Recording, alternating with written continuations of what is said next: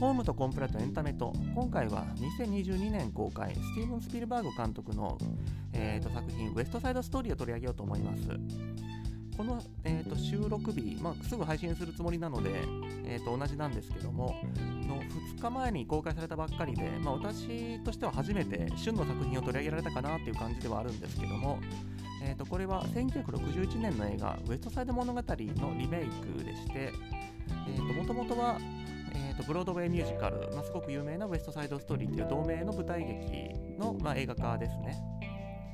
この話はロミオとジュリエットが下敷きになってるっていうんですけどもポーランド系アメリカ人のジェッツっていうグループと、まあ、プエルトリコ系の移民、えっと、アメリカ国籍持ってるのかちょっとよくわからないんですけども、まあ、そういう人たちであるシャークス。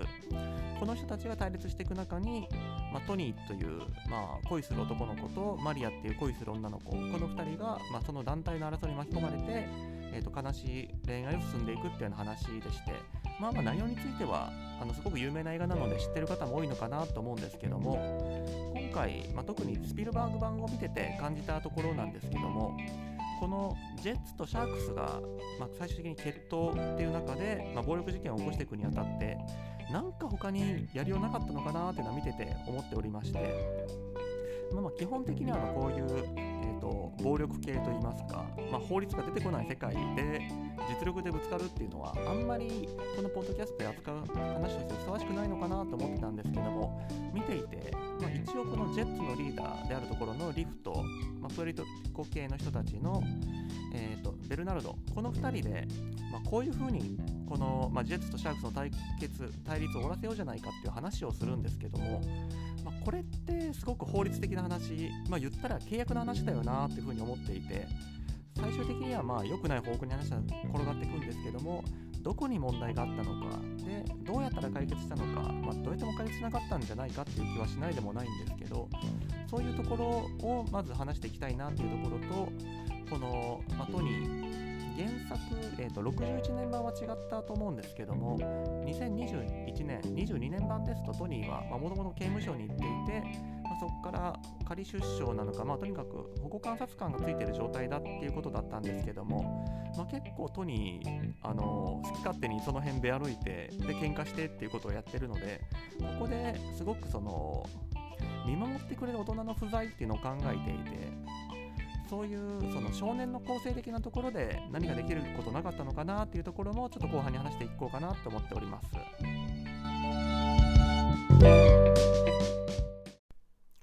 このウエストサイドストーリーにおけるクライマックスにあたるイベントがランブル、まあ、決闘って呼ばれるところなんですけども、えー、とこの作中ですと冒頭でも申し上げました通りこのジェッツとシャークスっていうのはまあ長い間対立関係にあってもうお互い顔見たら殴り合うみたいなそういう事態だったみたいなんですね。ただ、まあ、お互いいくら相手が嫌いだからって言って顔見たら喧嘩する顔見たら殴るっていうのは、まあ、お互い仕事もあったりするわけでもう全然生産性がないことなので多分お互いずっともうやめたいと思ってたんだと思うんですよね。相手のことは嫌いだけどこの関係はもうずっとは続けたくないと。そこで、えーと、作中は多分2日ぐらいの出来事だと思うんですけども1日目に、えーと、もうリフとベルナルド、まあ、それぞれの代表の間でもうこれをやめるためにはどうしたらいいかっていう話し合いをの場を置くわけです。そこで、えーと話し合って決まったところがもう決闘で決めようと。もしジェッツが負けたらもうこのプエルトリコ系のシャークスに対して嫌がらせはやめると。でもしジェッツが勝った場合シャークスはもう街から出ていく。どっか行けと。そういうような約束をするわけです。まあこれって見てる時からちょっとだけ思ってたのは不公平じゃないって気はしたんですけどなんかジェッツが負けたらジェッツが街から出てくるのが筋なんじゃないかっていうところとあとちょっと昔の方直前で見直してないすごい昔に見たんで細かいところあんまり覚えてないんですけども少なくともシェイクス,、えー、シェイクスペじゃないやスピルバーグ版ですと,、えー、とこの街って再開発計画の対象になってるので結局のところジェッツは勝とうが負けようが最終的に街から出ていかなきゃいけないんだけどちょっと早く出てったから何なのっていうのもまあ思わないではないんですけどもまあまあそれはさておき。え、っとこの、まあ、ジェッツが決闘で勝ったら、え、っとシャークスは出ていく。ジェッツが決闘で負けたらもう、え、っとシャークスに対して嫌がらせはしない。これってもう明らかに契約なわけです。よく言われる話なんですけども、まあ、契約っていうのは別に契約書、えー、と締結して両方がサインしたら契約なんじゃなくて別に、えー、と口約束でも契約になりますし今回みたいな、まあ、決闘だとか町から出ていけみたいな、まあ、法律的にそんなこと強制できないでしょうっていうようなことを約束しているものでも一応分類としては契約は契約だと思うんですね。なので、えっ、ー、とその契約に従ったその条件に従った解決っていうのを、まあ、お互い模索していくのが、えーと、いいことだと思うんですけどもあの最終的にその契約内容に従った解決ができないんだったらわざわざ契約結んだ意味がないですから。ただその観点から言うとこのジェッツとシャークスの、まあ、紛争解決契約とでも言うんですかね。これってかなり問題があるふうには見えておりましてまずそのジェッツが負けたらもう手出ししない。ジェッツが勝ったらシャークスが街から出ていく。この条件、まあ、不公平だっていうのもあるんですけどその喧嘩に負けたから街から出てくって本当にそんなことできんのっていう現実性な問題があると思うんです。そのまあ、移民問題だとよくあいつら国に帰れみたいな、まあ、排外主義的な言説ってよく出ると思うんですけど現実には、まあ、少なくともこの作中におけるシャークスってもうアメリカの中で生活の根を下ろしちゃってるわけなので急にその出てけって言われても次のアパートの敷金もないでしょうし今やってる仕事はどうするんだとかもありますしそれがそのいやちょっとジェッツに喧嘩で負けたんであの雇い主さんごめんなさいってわけにいかないじゃないですか。それを考えていくとこの、まあ、契約って言ってもあんまり実効性がないことを約束しちゃってる契約なんですよね。その点であの決闘によって物事が解決したかっていうといやその合意内容じゃ結局のところうまくいかなかったんじゃないのっていうところがまずありますね。で次に、まあ、途中でちょっとうやむやになって終わっちゃったと思うんですけどもじゃあ決闘って何なんだ？その決闘はどういう条件で行われるんだ？ここの決め方もかなり問題があるなと思ってまして。あの、まあ、作中でも結構ポンポンとテンポよく武器をどうするんだっていうのがえーと、リフとベルナルドの間で話し合われるんですけども結局のところ、まあ、ナイフはやめた方がいいんじゃないかとかそういう話になってくるんですけどまあ結局どういう条件でやるのかうやむやなままなんですね。ただ、えーと、作中ですとお互いにいやあいつらは素手じゃなくて絶対武装してくるからちゃんとこっちも武器を持っていかなきゃと。でナイフはダメって言ったけどどうせあいつら持ってくるよみたいなそういう話になって結局その決闘もお互いにもうフルに武装した状態で集まるってことになるんですけどここも問題があるのはあのもちろんその武器なんか持ってお互い殴り合ったら危ないよ怪我するよと。あの、まあ、ロミオとジュレットよろしく結局人が死ぬ結末になる、まあ、これはもうあのクラシックなんで言っちゃっていいと思うんですけどもうリフとベルナルドが、まあ、刺されて死んでしまうんですけども、えー、とそういうそのナイフなんか持ち込むからそんなひどい結果になったんだっていうそういう道徳的な話っていうよりも、まあ、契約の話としてえっ、とナイフダメって言ったのにナイフ持ち込んで喧嘩に勝った決闘に勝った場合それって意味があるの？っていうことです。どういうことかっていうとジェッツが負ければもう手出しないと。ジェッツが勝ったらシャークスが出ていく。まあこのすごく達成が難しい条件で決闘を始めるわけですけどただ一応はシャークスが、まあ、負けたんだからしょうがないと、俺たち出てくわって実行すれば、まあ、それはまあ一応、あの契約として有効だったかなと、契約結んでよかったなってことになると思うんですけど、その時に、あのナイフを持ち込んで勝った場合、もともとが、えーと、シャークスが自主的に出てってくれないと実行できない契約なのに、あのこっちが条件違反しちゃったら、いやいや、あのシャークス、俺たち負けたかもしれないけど、お前ら約束破ってナイフ持ってきたじゃないかと。だからこの約束は無効だって言われたら意味ないじゃないですか。そうなってくると、結局のところこいつらは、その、相手に殴られたら怖いから負けたら怖いからで武器持ち込んでるだけで、決闘で解決する気なんか最初からなかったんだろうなっていうところだと思うんですけど、ナイフを持って勝った、まあ、武器を持ち込んで勝ったでも一緒だと思うんですけど、そういうふうにルールを守らずにやって勝ったところで、相手が従わなかったら結局先に進まないわけなんで、ここではルールを守るっていうのはもう本当に基本の基本になってる話だったはずだと思うんです。なんでかっていうと、あの、相手が、あの、ちゃんと、こっちがあのルールを守って武器を持たずに決闘に行ったって、相手が武器を持ち込んできてボコボコにされたら意味がないっていうふうにあのリフとかベルナルドは考えてたんだと思うんですけどあの相手が信用できない相手が約束を守らないやつだと思ってるんだったらそもそも決闘する意味がないですよね。だってじゃあジェッツがシャークスボコボコにして負けましたってその場で泣いて言わせたとしたところでシャークスは約束守らないやつだって思ってるんだったら結局シャークスは負けたところで出ていかないので結局のところあの道は2つしかなかったと思うんですよね。もう相手が信用できないから決闘なんかしないっていう道といや相手は信用できるんだからちゃんとルール守ってやりましょうってことで何も向きをなずに行くか。ここをきちんとあのリフトベルナンドとの話し合いで合意しとかなきゃいけなかったところだと思うんですけども結局のところあのお互いに信用できないのになんか相手ぶちのめしたいからみたいなそんな気持ちで集まっちゃったからあの武器を持って集まって、えー、それで、まあ、お互い大怪我だけして何も得られずに終わるっていう最悪の結末になっちゃったっていうことだと思いますのでその意味ではその、まあ、私のその法務的な観点から言うときちんと勝利条件とかその決闘の実施条件を明確化してやっておけばもうちょっとマシな結果になったんじゃないですかっていうことをですね。今申し上げたようなお互いにメンズをかけて争ってるせいでもう引くに引けなくなってメリットなんか何もないのに怪我ばっかりしてもう何の意味もない争いをずっと続けてるみたいなことって現実社会、まあ、国同士の対立でもよく起こることだと思うんですけどとはいえやっぱり大人同士の対決だとこれ以上やっても無駄だよなとかここまでやったら被害が大きいよなとかそういうある程度の歯止めがあるものだと思うんですけどこの話を見てて、まあ、これは61年版と今回のスピルバーグ版とどっちも同じだと思うんですけど大人の不在その子供だけによる暴走っていう面は結構あるなと思っていてそこがまあさっきのえーと、契約の話ともつながるんですけどもう冷静にこれやって意味があるのかこれやって何かいいことに起きるのかっていうところの検討できないっていうところともつながっていくとこだと思うんですけど特に今回の、まあ、2022年版ですと、まあ、過去になかった設定として主人公であるトニーが、まあ、過去に暴力事件で刑務所に入っていたっていう設定があるんですけどこの辺りの描写がすごく大人が関与してないっていうところが見えるところだと思っていましてあのもちろんあのトニーは、まあ、働いてる家にバレンティナっていう、まあ、多分親代わり的な女性がいてその人のもとで、ま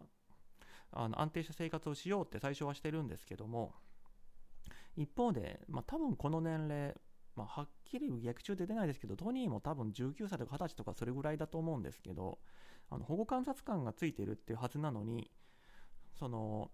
こういう争いにかかってくって時に保護観察官が出てきてそのカウンセリング相談に乗ったりですとかいやそんなことしたらダメだよって諭してくれたりだとかそういう描写って一切ないなと。まあまあもともと舞台劇なんであんまり人数増やせないとかまあそういうストーリー上の理由はあるにしてもいずれにしてもちょっとまあ老人のバレンティナがこの血気盛んなトニーに対してあのやめときなさいよって言うだけではちょっともう止まらないレベルになっちゃってたんじゃないかなと思うのでえーとまあ、もちろんバレンティナがちゃんといるんでトニーはまだ幸せだった方だと思うんですけどその悪い仲間と、まあ、言わざるを得ないですねそのもともとつるんで悪いことをしていたリフがもうどんどん店に入ってきて「おいトニーちょっと喧嘩しに行こうや」みたいなことをやっていくっていう時点でちょっとトニーは公正に向けた環境適切な環境にいたとは言えない状況なんじゃないかなって気はしますね。本当だったらたびたび出てくる警察官がまあまあ日本のヤンキーもの漫画にもありがちだと思うんですけどもある種父親代わりみたいにお前いつまでこんなバカなことやってるんだと大人になるように諭してくれるっていうのがまあ理想なんでしょうけどただもう作中でも警察官って完全に抑圧する人たちあのもう、えー、とリフとかトニーとか、まあ、ベルナルドとかこの、えー、とで出てくる登場人物たちに対してもうただの悪ガキだと思ってしか持ってない。そういう、えーとまあ、強圧的な人物として書かれちゃってるのでここでも大人によるその庇護というか保護というかそういうのが現れてないところだと思うんですね。でトニーはまあ最初のうちは家から出ないと。もうリフのその悪い遊びジェッツの活動には付き合わないと言ってたんですけどダンスパーティーがあるって言われたらひょいひょいっともうって、えー、と参加しに行ってしまうんですね。まあ、僕個人的にはその19とか20歳の子供がダンスパーティーやるよと。でも今保護観察中だからあんまりそういうとこ行っちゃダメだよね。あでも行っちゃうみたいなそれぐらいの軽率さって全然普通にある話だと思うんですね。ここはもうトニーが特にダメなやつあのルールが守れないやつって言うほどのことじゃないんじゃないかとは思ってるんですけどただ問題あるなって思うのは今度ダンスパーティーってもう警察とかも出てきてる結構まあ大きい規模でやってるやつなんですけどそこでみんなトニー見てるのにお前保護観察中なのにこんなとこ来ていいのかとかあのもうジェッツと付き合うのはやめろとお前は生まれ変わったんだからあの店に帰ってあの手伝いでもしとけとかそういうふうに諭してくれる人って出てこないんですよね。その意味でもそのトニまあ、結局は彼がまあ自制できなかったっていうのが最後の事件につながっていく、まあ、このダンスパーティーからそれが始まっていくんですけどただ周りの大人たちがあまりにもほっときすぎてるんじゃないかっていうのは結構見てて気になりましたね。そのまあ少年だろうがちゃんと大人並みに同じ罪を消さなきゃいけないんだっていう議論はもちろんありますけどとはいえ、まあ、所詮子供なんですよ。トニーもマリアもベルナルドもリフも。それをあのあいつらは悪ガキだからもうナイフ持ち出したでしょうがないんだって言うだけじゃなくてやっぱり周りの大人が止めなきゃいけない責任ってあると思うんですけどそういうあの関与、まあ、現実だったら多分こういうあの悪ガキ集団がいたら地元のマフィアが仕切って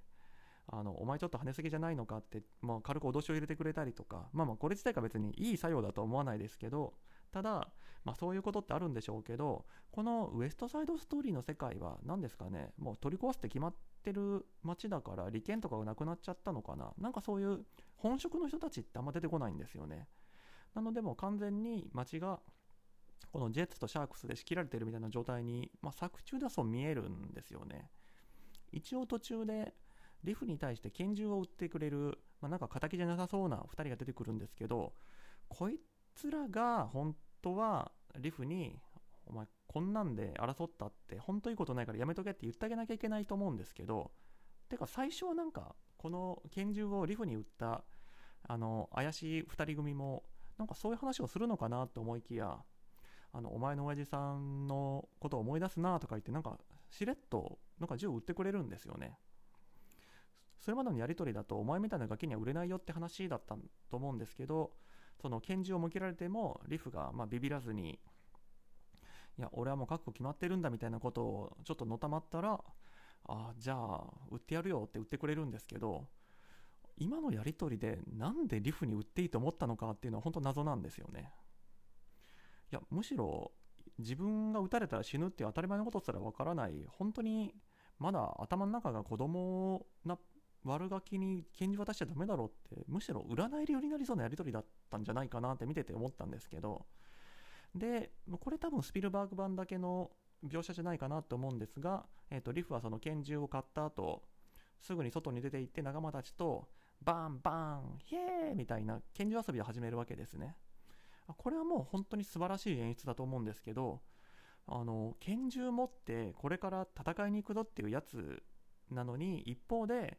仲間とあの本物の銃手に入れたのが嬉しくて拳銃遊びもう本当3歳とか4歳の子供がいるようなそういう拳銃遊び始めちゃうような本当にこのリフっていうかもうジェッツっていうのがまだ全然子供なんですよ。それをその周りの大人がいやいやあのナイフとか持ち出して人が死んだらどうするんだって当たり前のことも言えずにおお前は親父さんと同じ目をしてるなみたいななんかいい感じのことを言って拳銃渡してってで最終的にその拳銃でまた人が死ぬってことを考えるとちょっとあまりにも環境に恵まれてなさすぎないかっていうのは感じますね。じゃ最後にこの映画の感想をちょっとお話ししたいなと思うんですけどえー、っとまあ私自身これすごく好きなんですね。でもスピルバーグの中でも最高傑作みたいなそういう前評判見てから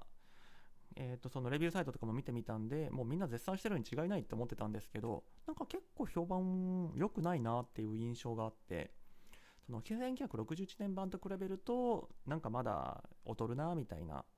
まあ、そういう言われ方をされてるんですけど私、まあ、1961年版は実はあの直前に予習してなくてもう見たの20年とか前なんであんまり正直覚えてないんですけどただなんだろうそういう過去の名作と比較することの怖さって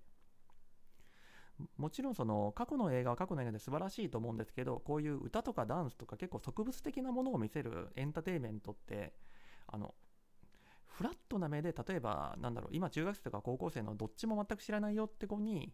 あの1961年版と2022年版見せてどっちが面白かったですかって聞いていや新しい方を選ぶに決まってるだろうっていう気はしないでもないんですけどまあまあ何にせよその古い映画のリメイクだからどうこうっていうんじゃなくて今作った映画としてあのすごく絵作りがかっこいいしダンスも、まあ、ちょっとインザハイツっぽいなっていうあの色の使い方とか、まあ、思わないではなかったんですけどまあいずれにしてももう全然退屈するところがないもう今年ベスト級。うんまあスパイダーマンの方が好きかもっていうのは思いつつもまあまあ今年トップ10とか選ぶんだったらもうまだ2月ですけどもう間違いなくこれ入ってくるなってぐらいもう本当素晴らしい映画だったなって私自身は思ってるのでなんかそんなに盛り上がってない感じがするのはちょっと残念とか表紙抜けだったなっていうのはちょっとありますね。はい。というわけで、えー、と今回ウエストサイドストーリー、えー、と冒頭でも言ったように初めて、まあ、旬な映画を取り上げられたんですけどもまあまあお互いなんか古い映画の話をしてもしょうがないのでできたらあの新しい映画見たら頑張ってなんか話すネタ探してっていうサイクルを続けていく方がまあポッドキャストの発展という意味でもいいのかなっていうふうになんとなく思いつつ、まあ、今回はこの辺で終わろうと思います。ご清聴ありがとうございました。